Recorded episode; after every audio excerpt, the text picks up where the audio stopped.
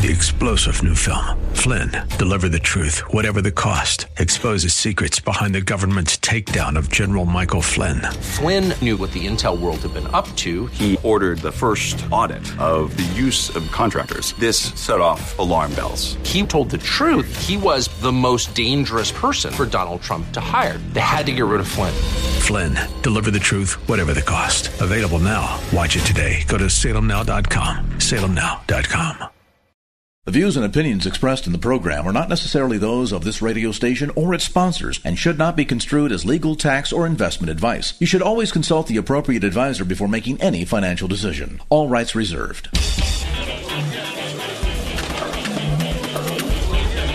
Now, AM 1220 KNELW presents New Focus on Wealth with certified financial planner Chad Burton, drawing from his 20 year background in finance and investing to help you make sense of your money matters. New Focus on Wealth. Get a new focus on personal finance, wealth management, Wall Street, and the economy.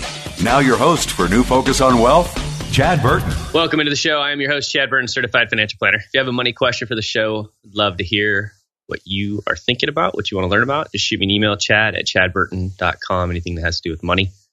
We'll talk about it. That's chad at chadburton.com.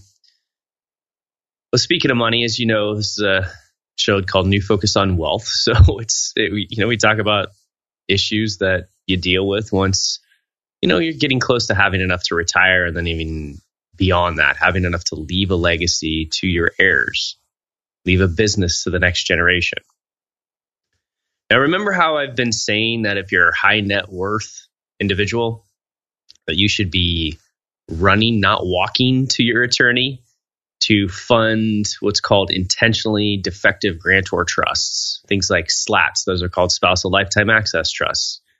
GSTs, which are generation skipping trusts, dynasty trusts. Basically, these trusts where you can gift a whole bunch of money out of your estate and let it grow and as an individual, you can pay the taxes on what's due at that on those trusts at your tax level, which is a way to kind of get more money out of your estate. So you don't get subject on that money to a ridiculous tax that a lot of countries have gotten rid of called an estate tax. An estate tax is basically if you have over $11.7 million and you die and you're single, anything over that amount, the government says, you know what? You did too good you know, you shouldn't be worth that much. We're going to take 40% of that number and redistribute it, quote unquote. Well, they do a great job of that, right? I, I see it when I drive across from our Vancouver, Washington office into downtown Portland, where there's tents everywhere. The homeless are overrunning the city. And that's not, you know, a, a lot of them, it's a lifestyle choice, it's a mental health issue there's no mental health in this country at all. I mean, mental health is a massive problem in this country. Government doing nothing about it, really. Um, you know, sending billions of dollars overseas, but we still have homeless people. It just doesn't make any sense to me. So I am 100% against the estate tax. I spent 28 years of my career helping people to legally avoid it by setting up certain types of trusts and things like that but I'm kind of digressing here, but I'm shocked because I, I, was telling people and I was having meeting after meeting, phone call after phone call, working many, many hours over the last couple of months, saying we got to get this done before the end of the year because under the Biden administration, the new tax proposal is going to basically get rid of these types of trusts. So you better hurry up and fund it now um, you, capital gains are going to go up, so we better harvest any gains that we want to take this year instead of next if you're over a certain amount. Well, basically, what was released on uh, version HR 536, the Build Back Better Act, the House Budget Committee eliminates many of the previously proposed tax rate increases that would impact individuals the issue here is that this administration has zero political capital at all. I mean, zero. You all know how annoyed I was with Trump. Well, the lack of direction here is is shocking. It's like I I I'm, I'm trying to figure this all out, And it looks, I mean, it, it literally looks to me like here's the direction you're going to go. And then overnight, eh, let's, let's not do that. Let's go this direction instead. And I'm telling you, CPAs, attorneys, financial advisors are just like going, what the heck is going on here? You know, it, it's one thing to propose all these changes retroactively and then totally shift gears. But look, I mean, we've gone from three and a half billion spending bill to less than half of that, I think. Um, we've gone to a Build Back Better Act, which has, you know, a couple of decent things in that, like extending the child tax credit, the earned income credit, things like that. But it makes the entire tax system so much more complicated. Some of the proposals on the billionaire tax and other issues, there's no way to regulate all that stuff, and it's never going to fly. Just because people have stuff, you can't tax them on it if they have it most people that are are are in those higher income earning brackets are business owners. They create jobs, and if you're going to tax the heck out of them, they're going to end up just ri- raising prices and causing inflation. Uh, you know, it's not the right way to go about this. It just doesn't work. And it's going to tick off a lot of people and cause a lot more divide. That's all. That's all I'm going to say on it. Just, it just blows my mind. So all of that stuff that I was telling you guys, run not walk to your attorney to get these funded. You don't have to. They're, they're not even going after the current estate tax uh, amount that you can leave. So, you know, right now you can leave about 11.7 million to your heirs without any estate tax. Twice that amount if you're married. There's no changes proposed under this new bill to that. Now, keep in mind, it's already going to get cut in half because when the 2017 Tax Act was created, it all phase out by phase out all of the those changes phase out by 2026. There's this crazy thing called the Byrd Law that kind of unless Congress enacts to to make it permanent, it kind of phases out over 10 years anyways. Now, this could be all some sort of political play that I'm not thinking about to get through midterms. I don't know, but I just don't see him getting anything done at this point. What's really interesting is there's this thing called qualified small business stock credit. It's these extra tax credits that you can get if you invested in a small business as a startup. There's a certain amount that you can sell without paying capital gains because it's essentially that you took money, you invested, you funded a business that created jobs, and they're still going after that retroactively to September 13th. So if anybody out there so it's a very small amount of the population that I'm talking to. Um, your window already closed for the QSBS. So look into that. I'm not going to spend too much time on it. But look, here's a bunch of stuff that was eliminated under this rewrite that we've been talking about. An increase to the top marginal individual tax income tax rate eliminated. Increase to the capital gains rate for certain high income individuals eliminated. Limitation on the deduction of qualified business income for certain high income earners eliminated. Modification of the rules for carried interest eliminated. Taxation of certain transfer between deemed owner and an irrevocable grantor trust, that's what I was talking about earlier in the show, eliminated. Termination of the temporary increase of the estate tax base exclusion amount, eliminated. Inclusion of assets held in an intentionally defective grantor trust, eliminated. Valuation rules, eliminated. Um, oh, by the way, the, the previous law, like I mentioned before, was trying to get rid of the backdoor uh, Roth IRA and the mega backdoor Roth 401k that we've been spending so much time talking about. And everybody's rushing to get those funded and, and converted before the laws changed.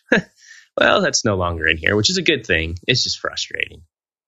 I mean, I've seen a lot of negotiations in the last 28 years. This is this complete 180 I'm sorry, but it's a joke. It's it's really frustrating the amount of hours that people put in on this, and then it just flip flops all over the place. So bye bye political capital. This is this is going to frustrate a lot of people, and it, and it was already confusing before, but the proposals in this Build Back uh, Better Act. There is no way that the IRS can number one monitor this stuff there's not enough. They're, they're already drastically underfunded, even though there's a plan to add more jobs. There's just no way. these these politicians keep making the tax system more and more complicated, more and more complicated over and over again. And then the government continues to spend more and more money without doing the right things. You know, I, have got to tell you, I've, i think I've mentioned this before, but my oldest, Nick, uh, graduated from Texas Tech, degree in personal finance. And he's also interested in law and is probably going to go to law school, trying to kind of figure that out right now. But he, well, as I've mentioned before, one of the things he said is that, you know, the, the reason why this industry, my industry, certified financial planning, people that specialize in taxes, insurance, retirement planning, estate planning, investing, a lot of the taxes and estate planning, the reason why you have to have advice in those areas, especially as you have more wealth, is because we've created a system that is overly complicated, which creates a lot of jobs that are really unneeded, really in the in the tax world and the legal world, and the financial planning world the tax code is a joke. It is it's becoming ridiculous, and some of these proposed changes are are even more ridiculous without really helping a lot of people. You you have to realize that when you have to create a system that is is you pay your fair share. But if you all of a sudden just start penalizing people because they have wealth without asking how did they get it, how are, are you creating jobs, how if people ha- are wealthy, that people assume they've always had it or were born into it. I was trying to explain to a younger kid the other day that when I offered to do some work at the house, he's like, "Oh no, I just kind of want to chill today."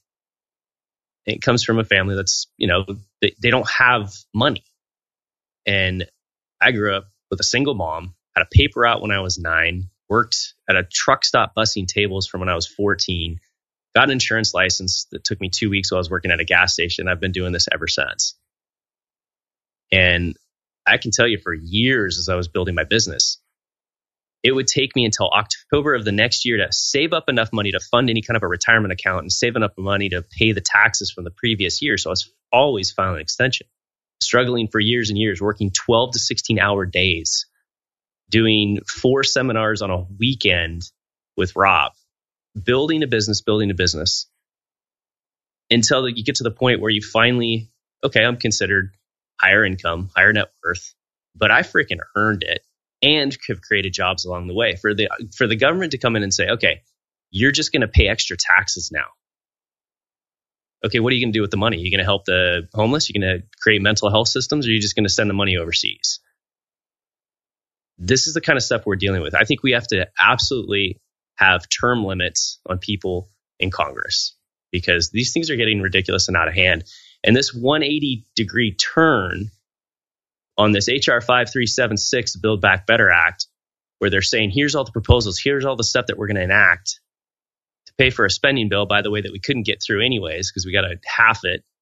We can get no agreement on what this country needs. And then, by the way, all the stuff that you guys have been planning for that we said we were going to do, that's all out the window now it's just frustrating. Absolutely frustrating. So this estate tax issue is is ridiculous. I think it was to to fund one of the world wars. Um, you know, the War of Independence. I don't know what it was, but the estate tax law was increased to help fund a war way back in the day. And it's it's extremely unfair to just take money from a family just because some wealth was created. What is also silly though is a step up in basis. We need to be like, uh, you know, Israel or Canada, these countries that don't have an estate tax, but they also don't have a step up in basis. So right now, if you pass away and you have stock or real estate outside of a retirement account, it gets a step up in basis and your heirs can turn around and sell it tax free, yet there's money that's subject to estate tax. None of that makes any sense. It's stupid we should have a much larger standard deduction where somebody doesn't pay taxes until they get through the past the point of a living wage. And then we have a very simple graduated tax system. The problem is if you go attack billionaires and millionaires, many of those are, are people are business owners and create jobs and they will increase their prices, which will cause inflation.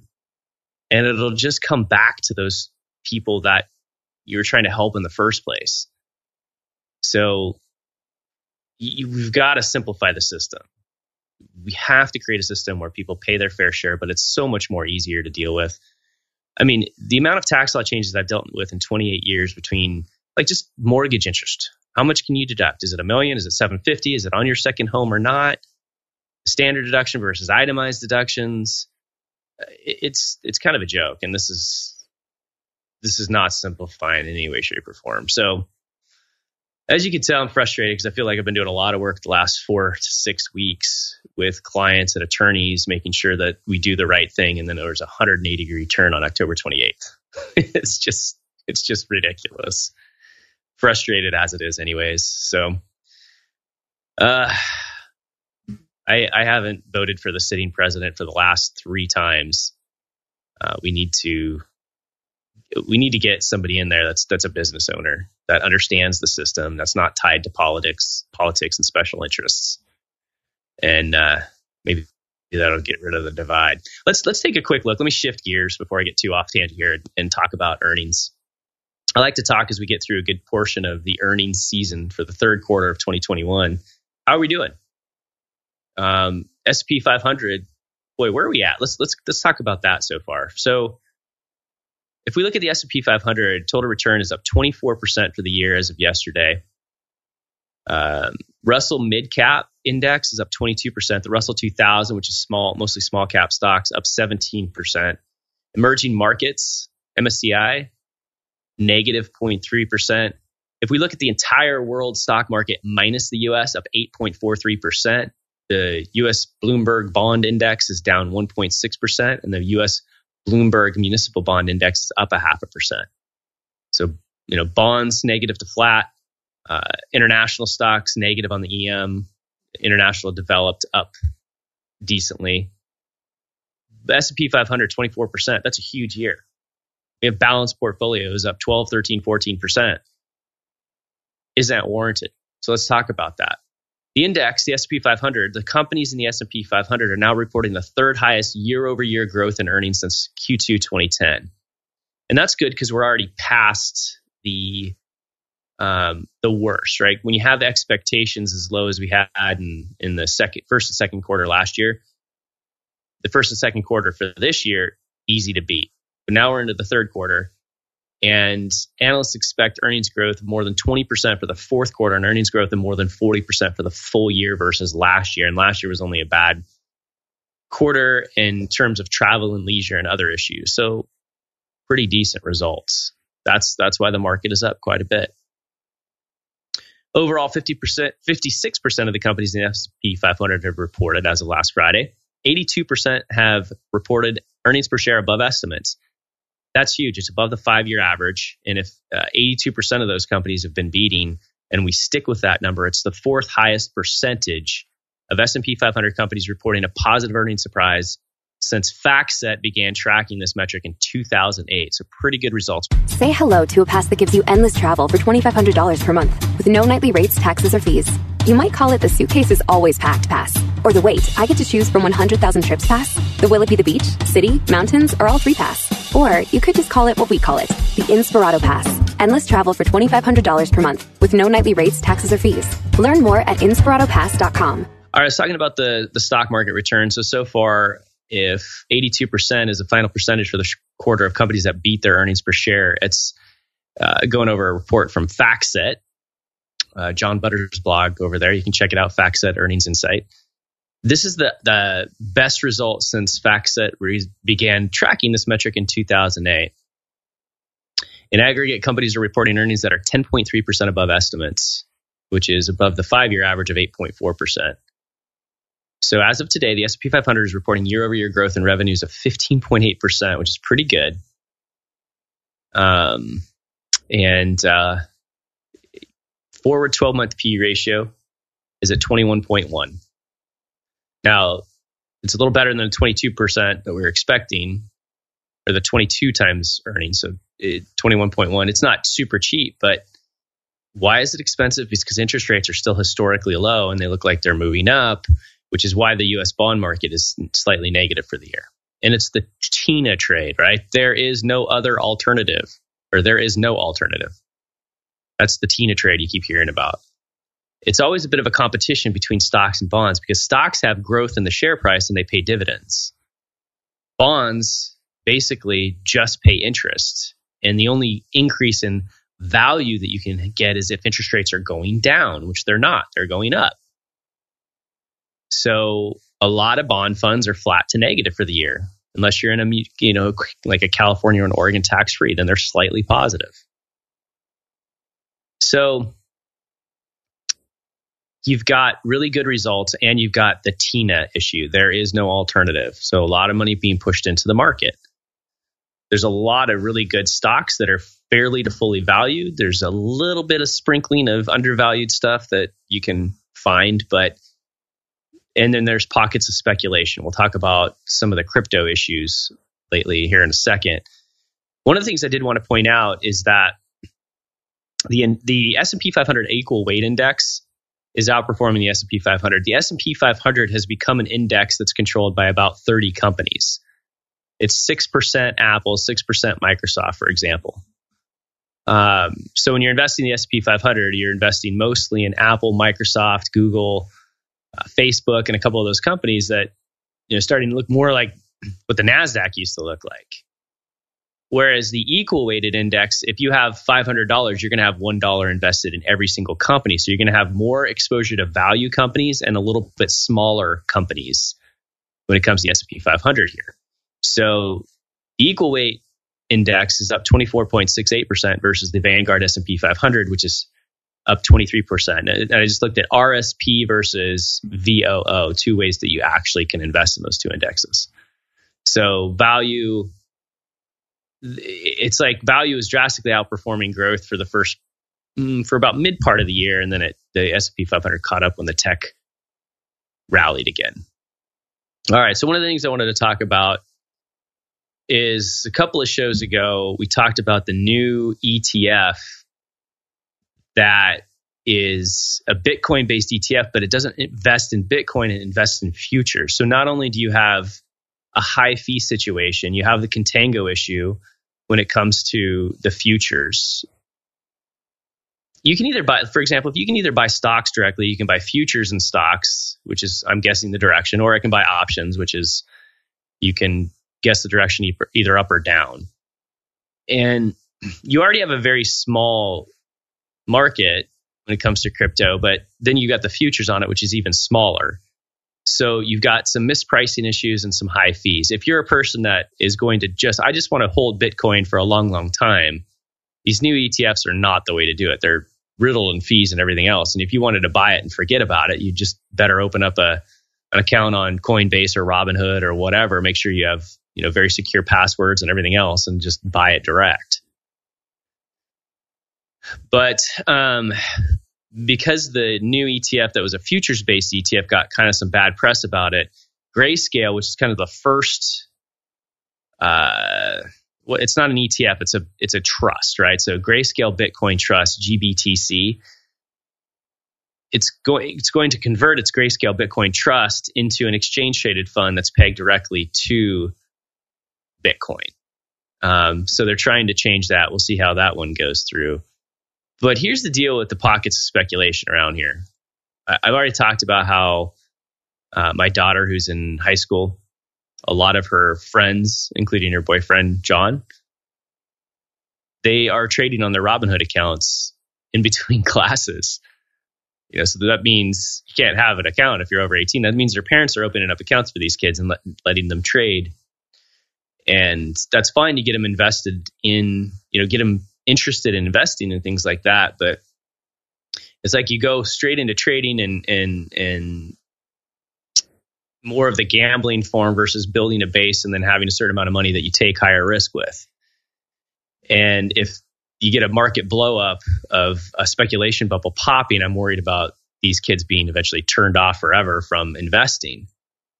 And there's a lot of people that made a lot of money in um, cryptocurrency. Now, it's not real until it's actually sitting in something else or a diversified portfolio. A lot of these people, though, will only buy crypto. I'm just concerned because there's a lot of cryptocurrency that is just, just garbage. You, you know about Squid Games, right? It's the number one series on Netflix. It's a Korean show where basically, bit of a spoiler alert here, they take a bunch of people that are their life is screwed because they have so much debt. They put them in this game where all the games are like children's games, like red light, green light.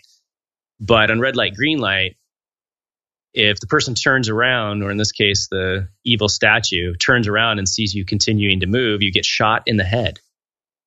If you're playing tug of war, you're tied to the rope.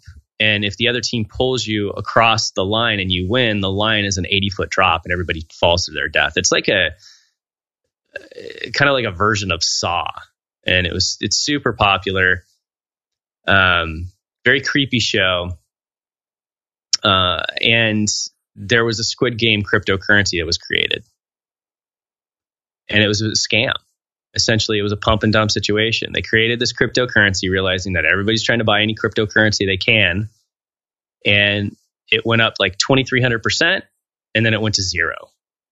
So if you, I mean, just Google cryptocurrency scams, cryptocurrency multi level marketing, where people are getting other people to buy certain cryptocurrencies and getting a commission for doing so, up to $1,000 in some cases. I, I mean, there was one day the other day after the Shiba Inu cryptocurrency, which was kind of created as a joke, had this huge run up.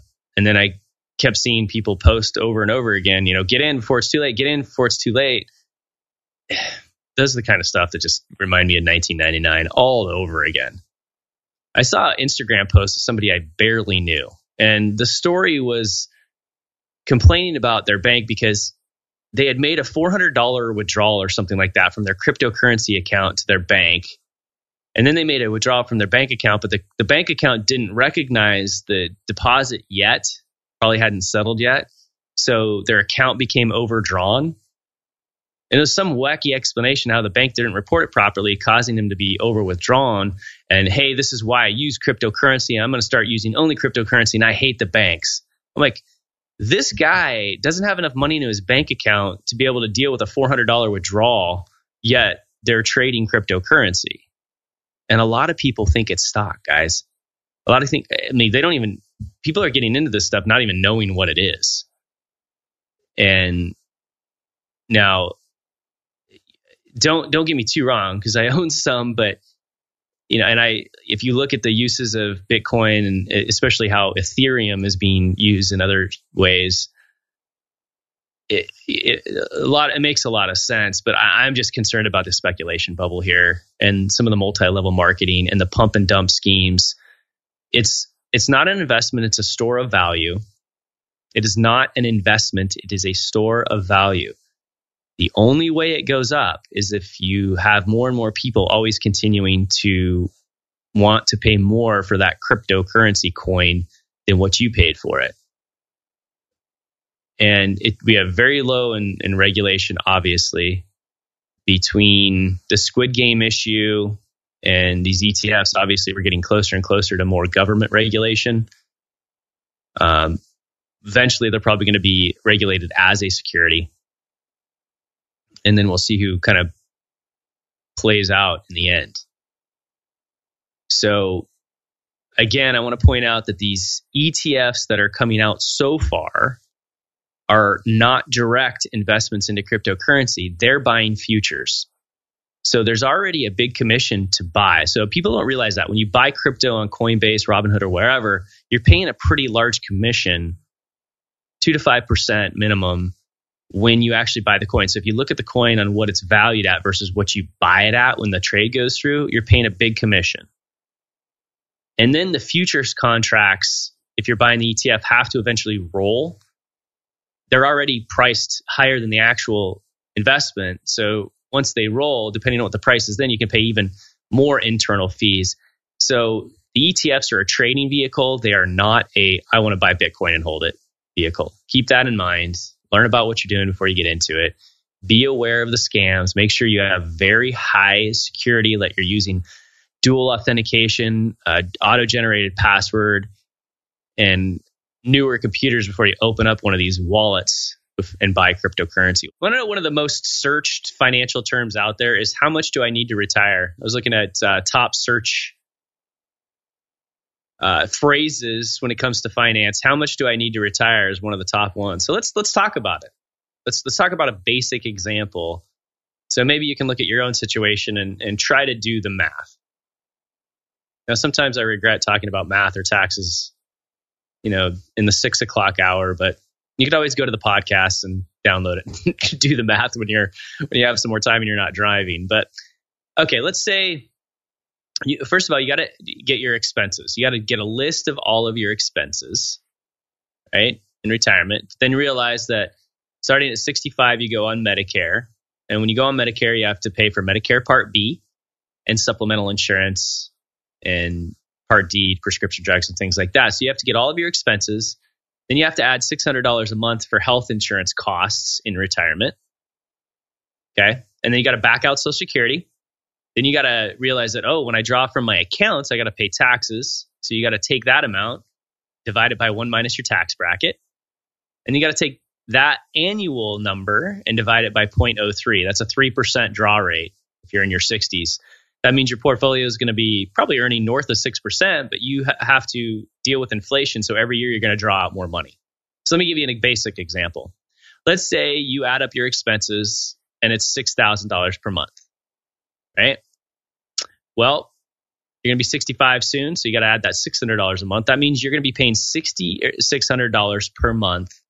That's to cover your costs before taxes for your entire living. So that's got to be your, you know, fun money too, right? Vacation money, things like that. Pretty light in the Bay Area on this number, that's for sure. That's just an example.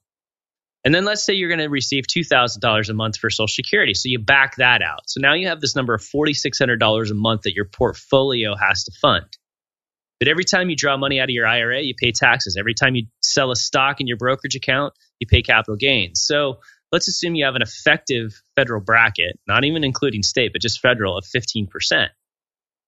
In order to find out what the gross number is that you need to withdraw from your accounts so you can have enough to pay your expenses and taxes, you get to divide your need by one minus your tax bracket. So if it's only 15%, uh, let's then you would divide 4600 by 0.85, one minus your tax bracket.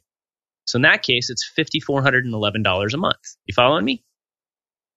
Now, if you multiply that by 12, that means you're going to need $64,932 a year from your portfolio plus your social security to live. So if you divide 64,932 by 3%, which is a suggested draw rate, used to be 4%, but that's when bonds were paying a lot more and CDs were paying a lot more. That means you need $2,164,400 to support your retirement and have enough money to last your age 100 and keep up with inflation that's a general idea. If you're let's say in your late 50s or 60s or early 60s to say how much do i need to retire? You, you, you, can do some basic math. Now that's not how you make a decision to retire. That's just to say okay i'm kind of close. I better get a real double check and get a full-fledged financial plan. Full-fledged financial plan where it detailed cash flow projections conservative rates of return we go through that process of really saying, okay, here's how much you need. This is what your tax bracket's going to be. If somebody's retiring with 100% IRAs and 401ks that have never been taxed, they're going to need to withdraw a lot more because their taxes are going to be higher than somebody that has some cash, some regular brokerage accounts that pay capital gains, and IRAs and 401ks. The person with 100% 401k is going to have to pull out more money because their taxes are going to be higher you might have some Roths that are totally tax free. So it might be a totally different situation for you. But once we get that linear cash flow model with a conservative rate of return projected, usually around 5.5% to be very conservative, we go through a long period of disappointing returns, then um, we, we say, okay, yep, you have enough money to last till age 100. Now let's do a Monte Carlo simulation based on your existing asset allocation and see what your success rate is. That's when you run over a thousand different market scenarios good markets first, bad markets first, combinations of inflation, longevity, all those different scenarios. And then you can get a success rate. If you've got a good linear cash flow projection, a success rate well north of 85%, and a withdrawal strategy like I talk about all the time, which is having a certain amount of you know three years worth of portfolio draws and save money and then rebalancing your portfolio quarterly to replenish the cash that you've spent. If you have all that in place, then yeah, you could walk in and, and say, I, am putting in my notice. I'm going to retire. I'm putting in my notice. I'm going to retire. Now, what I want to suggest to those that are thinking about doing that, practice retiring. Practice retiring because those that retire and have no idea what they're going to do, they, they tend to struggle quite a bit. Those that retire and they say, I'm so busy now, I don't know how I had time to work. Those are the ones that are thriving and happy and they're focusing on family. They're focusing, well, number one, they're focusing on health, like we talked about. They're continuing to lift weights. That's one of the best things you can do because it keeps your bone structure stronger in retirement. So you got to do the weights. Chronic cardio is horrible for you. You got to do the weights. You got to swim, bike, play tennis or pickleball. Those are the, the people that are super, super healthy and happy. And then they deal with family and basically giving back to the community. Philanthropy. Couldn't think of the term. So sometimes you might have a ton of vacation time. Take a bunch of it all at once. Ask for a sabbatical. Practice retirement before you go in and give the notice because it's kind of hard on some people. It's kind of hard going from being, you know, wanted and needed for 40 to 60 hours a week to all of a sudden your phone's not ringing anymore. So you need to practice retirement. It's it's a healthy thing to do If you have a money question for the show or a topic, an idea, shoot me an email, chad at chadburton.com. If you need financial planning help, investment management, it's all there at chadburton.com. The podcast links, everything. Have a great day. Please tell a friend about the show.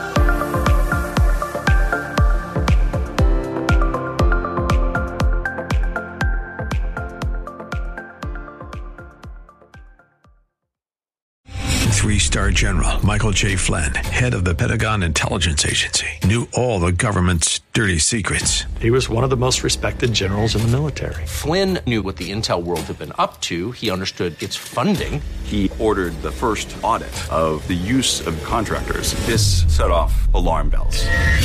The explosive new documentary, Flynn, Deliver the Truth, Whatever the Cost, uncovers the facts behind this scandal. Flynn told the truth. He was the most dangerous person for Donald Trump to hire. I find out the worst enemy that I'm going to face in my life is right here in America. They took my assessment and they wanted me to change it. And I was like, I'm not changing it. They had to get rid of Flynn with in depth interviews, archival footage, and never before seen personal records of the man behind the headlines. I just felt like I was drowning. Flynn, deliver the truth, whatever the cost. Available now. Watch it today. Go to salemnow.com. Salemnow.com.